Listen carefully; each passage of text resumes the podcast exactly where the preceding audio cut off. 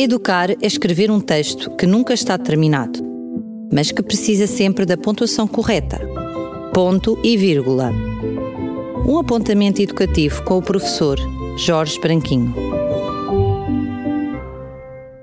Hoje falaremos de matemática, música e erros ortográficos.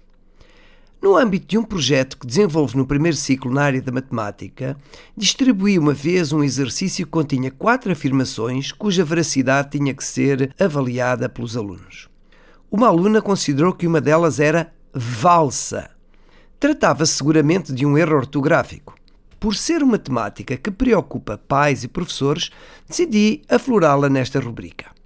Primeiramente, importa ter consciência de que a escrita constitui apenas uma representação aproximada dos sons da fala e que essa representação é mediada por uma série de regras. Assim, para uma criança que se inicia na aprendizagem da escrita, as coisas nunca são tão evidentes como para um adulto que já domina o processo. Temos que ter disso consciência. Depois, deve ficar para nós bem claro que nem todos os erros ortográficos têm a mesma origem. Se uma criança escreve professor com C de cedilha ou professor com um S apenas, na verdade, professor, isto poderá demonstrar o desrespeito ou o desconhecimento de uma regra ortográfica.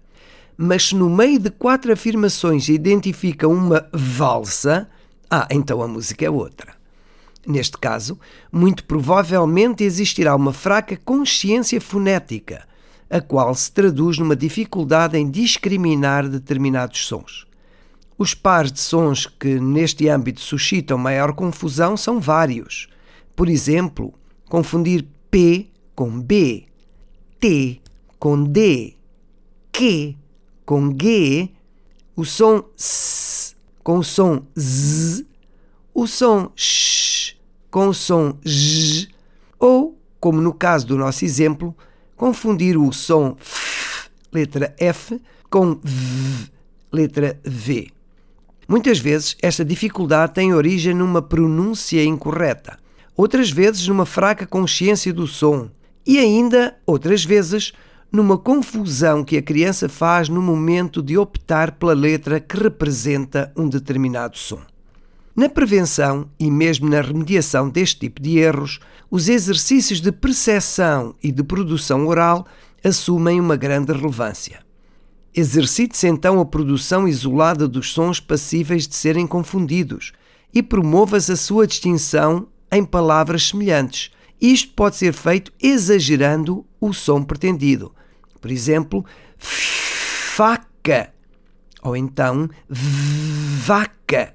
Uma vez iniciada a aprendizagem da leitura, esta constitui um excelente exercício para a ortografia, dado que acrescenta um contributo visual. Dessa forma, quando escrever uma determinada palavra, a criança poderá recorrer também à sua memória fotográfica. Mas há outros tipos de erros ortográficos. Fica a promessa de uma futura abordagem. E já sabe, não dispenso a sua companhia no próximo ponto de encontro ou seja, no próximo ponto e vírgula. Até lá!